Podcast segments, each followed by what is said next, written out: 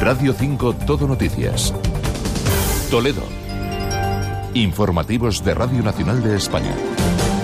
¿Qué tal? Buenos días. Aumentan los casos de sarampión y en Toledo se han detectado algunos de los primeros tras la pandemia importados de Europa. Un brote que, aunque no está cerrado por protocolo, sí se ha dado por controlado. Y comienza este viernes la huelga de la plantilla de Siemens encargada del mantenimiento de maquinaria de Airbus en Illescas. Enseguida les contamos estas y otras noticias.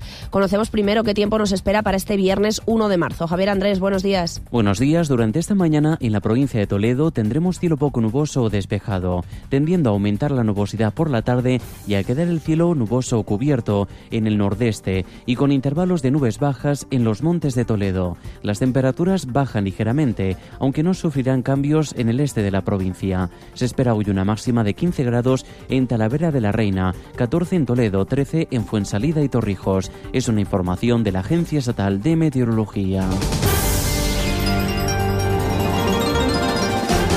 El brote de sarampión surgido en la provincia de Toledo con cinco casos ya se ha dado por controlado, aunque por protocolo no está cerrado. Escuchamos a Jesús Fernández Sanz, consejero de Sanidad.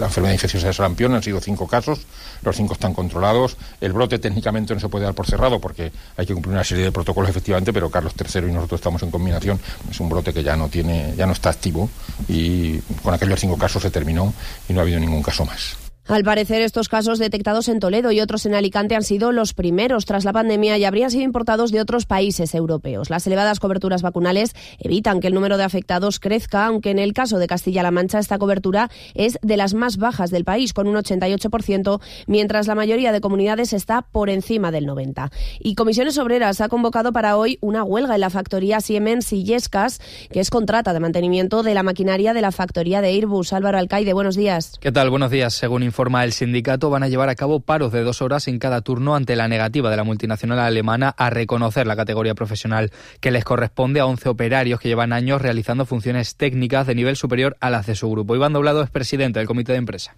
La empresa, después de más de un año, nunca ha querido escucharnos en el particular, llegando a negar en reunión que estos trabajadores hagan estas funciones. Comisiones Obreras no entendemos que algo tan simple y que recoge nuestro convenio nos haya obligado a convocar una huelga. La plantilla de Siemens y Yescas está compuesta por 77 trabajadores. Comisiones afirma que los paros previstos de 12 del mediodía a 2 de la tarde y de 2 de la tarde a 4 de la tarde pueden afectar al normal desarrollo de la actividad productiva de la planta y escana del gigante aeroespacial europeo. En página política, una semana de la conmemoración del 8M, Día Internacional de la Mujer, el Pleno del Ayuntamiento de Toledo ha debatido una moción conjunta de Partido Socialista e Izquierda Unida a favor de la mujer y de la puesta en marcha de medidas que favorezcan la igualdad.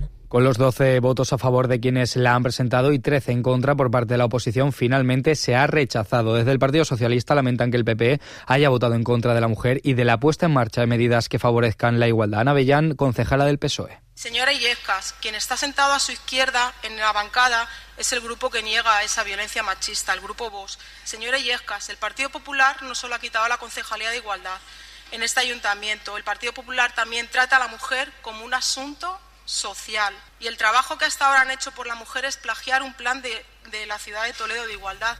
Por su parte, la portavoz de la extrema derecha, Inés Cañizares, ha exigido en su intervención un cambio urgente en las políticas de protección a las mujeres. Además, ha abogado por la supresión del Ministerio de Igualdad y de las subvenciones que se dan a asociaciones que considera viven del enfrentamiento social. La igualdad se consigue con educación, no con adoctrinamiento. La igualdad ha de alcanzarse desde la libertad de elección y no con la imposición de cuotas como ustedes promulgan. Un pleno en el que sí se ha dado luz verde a la moción de Vox para que el Ministerio de Cultura acometa la rehabilitación de las murallas de Toledo con cargo a la inversión del 2% cultural. También se ha aprobado con los votos a favor del PP y del PSOE la abstención de Vox y el voto en contra de Izquierda Unida la adhesión de Toledo a la red de ciudades amigas con las personas mayores. No nos movemos de la capital regional porque la Federación Local de Asociaciones Vecinales El Ciudadano de Toledo denuncia que el barrio de Santa María de Benquerencia es el que más se beneficia económicamente de las aportaciones que da el ayuntamiento para la organización de eventos. Por ello, piden que se revisen los criterios de distribución de las ayudas. Aseguran que hay discriminación y esperan que en septiembre, cuando se, han acordado acordado convocar una nueva reunión tengan en cuenta su denuncia y peticiones. Tomás Ruiz es presidente de la Asociación de Vecinos. Desde nuestro punto de vista, solamente el criterio poblacional no sería tampoco del todo justo, pero debe de influir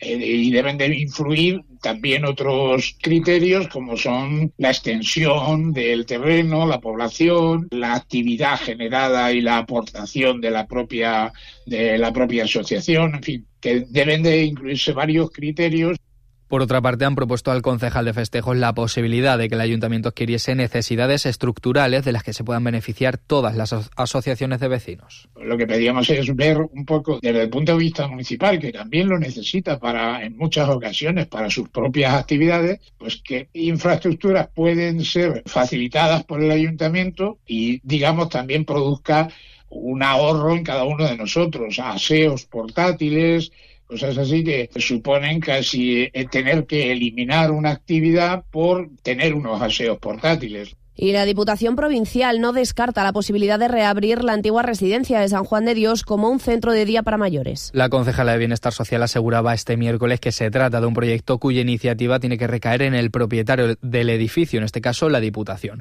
En respuesta, la presidenta de la Diputación, Conchi Cedillo, asegura que para realizarse hay que alcanzar un acuerdo con otras administraciones. Un tema de titularidad de la Diputación, pero entiendo que también tiene que ser un poco de acuerdo con otras instituciones para, en caso de que se decidiera poderlo rehabilitar y poderlo abrir, pues entiendo que tiene que ser en, en, convenio con otras, con otras administraciones también. Pero bueno, es una, es una posibilidad que no se descarta.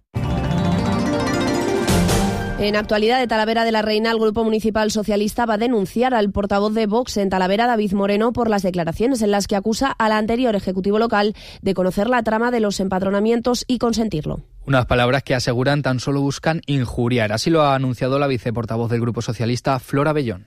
Unas declaraciones con el ánimo de injuriar, de hacer un descrédito a la labor anterior del equipo de gobierno, donde el señor David Moreno nos está acusando de conocer que se estaba empadronando fraudulentamente y de permitirlo y de consentirlo, ya les anuncio que vamos a ejercer acciones legales contra David Moreno. De igual modo, Bellón asegura que Moreno aprovecha este suceso para lanzar un mensaje xenófobo porque para acceder a las ayudas sociales hay un proceso y una tramitación que se hace por parte de los servicios sociales. Además, critica que el de Vox salga a hacer estas declaraciones cuando su área de gobierno, medio ambiente, dice está abandonada. Y el Hospital Nuestra Señora del Prado de Talavera renovará en breve el convenio con el abulense Valle del Tietar. Se convertirá en referencia regional de microbiología molecular y seguirá recibiendo nuevos avances en personal y en tecnología. Lo ha señalado el consejero de Sanidad, Jesús Jesús Fernández Sanz en el inicio de las actividades de celebración del 50 aniversario de este centro hospitalario que cuenta con un presupuesto de 220 millones de euros que el nuevo eh, concurso de transporte sanitario vendrá la segunda UBI móvil a, aquí a Talavera y tendremos también eh, renovado el acelerador lineal con el que tenemos eh, con la empresa privada que concertamos la radioterapia aquí en Talavera de la Reina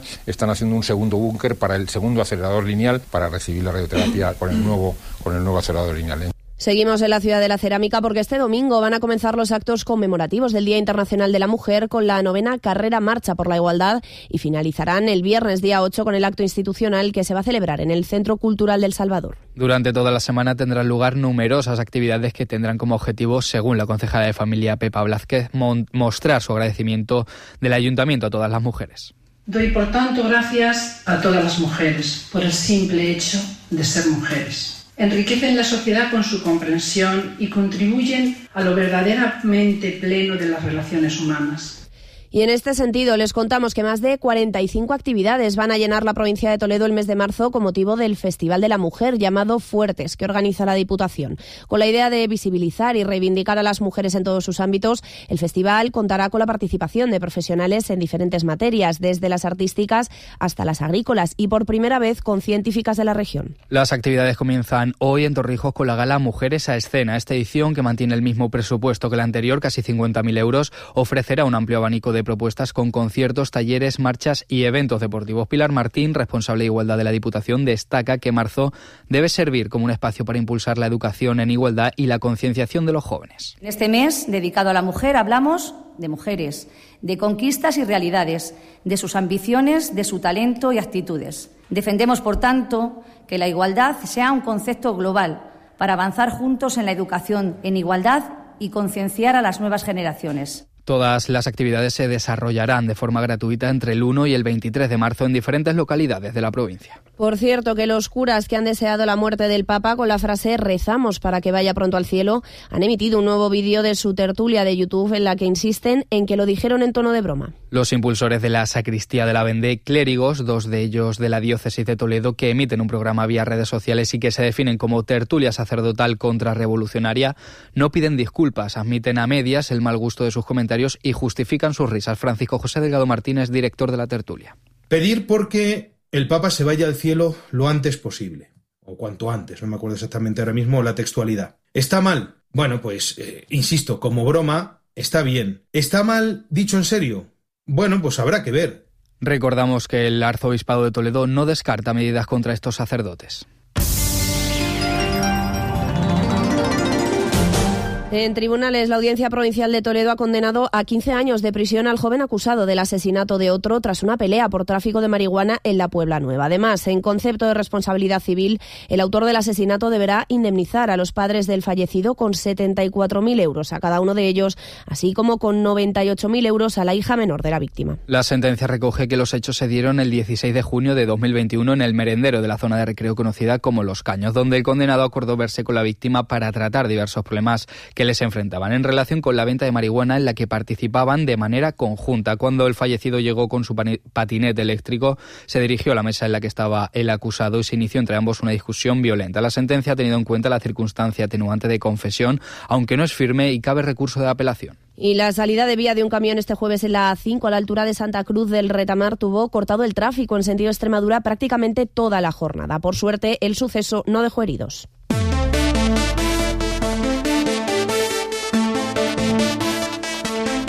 Vamos ya con la información deportiva. Fernando Lucas, buenos días.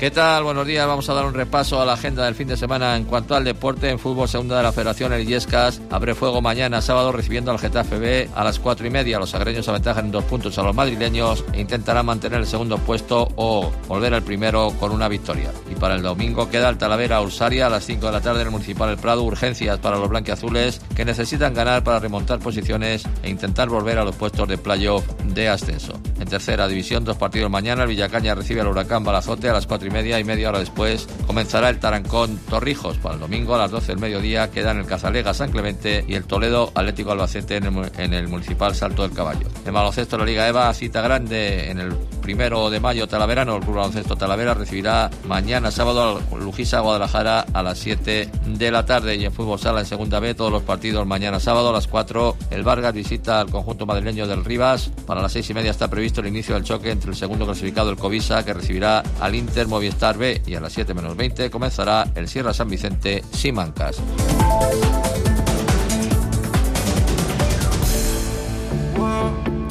A dar una vuelta con los del espacio la gata se ponen fuerte y no van al gimnasio. A las 8 de esta tarde se va a poder disfrutar del estreno de la obra Goteras en el Teatro de Rojas, una divertida obra sobre las expectativas y los cambios en nuestra vida, dirigida por Borja Rodríguez y protagonizada por Fernando Albizu y Gonzalo Ramos. Tony es un joven dramaturgo que quiere triunfar en el teatro. La aparición de unas goteras en su casa una noche le llevarán a encontrarse con su yo de 30 años en el futuro, al que no le ha ido especialmente bien. Así se ha referido a Fernando Albizu, al actor Gonzalo Ramos. Y ha sido un proceso muy, muy, muy sencillo, muy fácil. Está muy bien escrita la función, es muy graciosa, nos hemos reído mucho.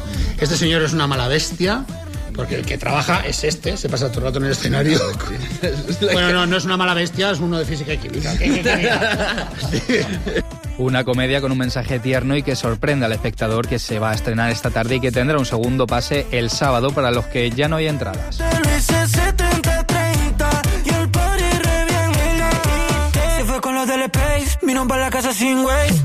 Y el Jardín de San Lucas, espacio recuperado por el Consorcio de Toledo, vuelve a abrir sus puertas para el desarrollo del mercado de flores el próximo sábado 2 de marzo. Se podrá visitar el espacio de forma gratuita de 10 de la mañana a 2 de la tarde.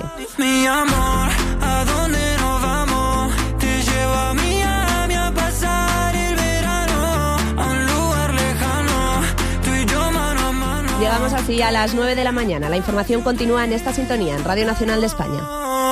Ese culito me lo estudié, como para una tesis. Como está tan buena, tú estás crazy. Conquista territorio cuando sale con la bestia. Nos vamos un besito para la selfie. Es profesional, está jugando en primera. La baby está internacional.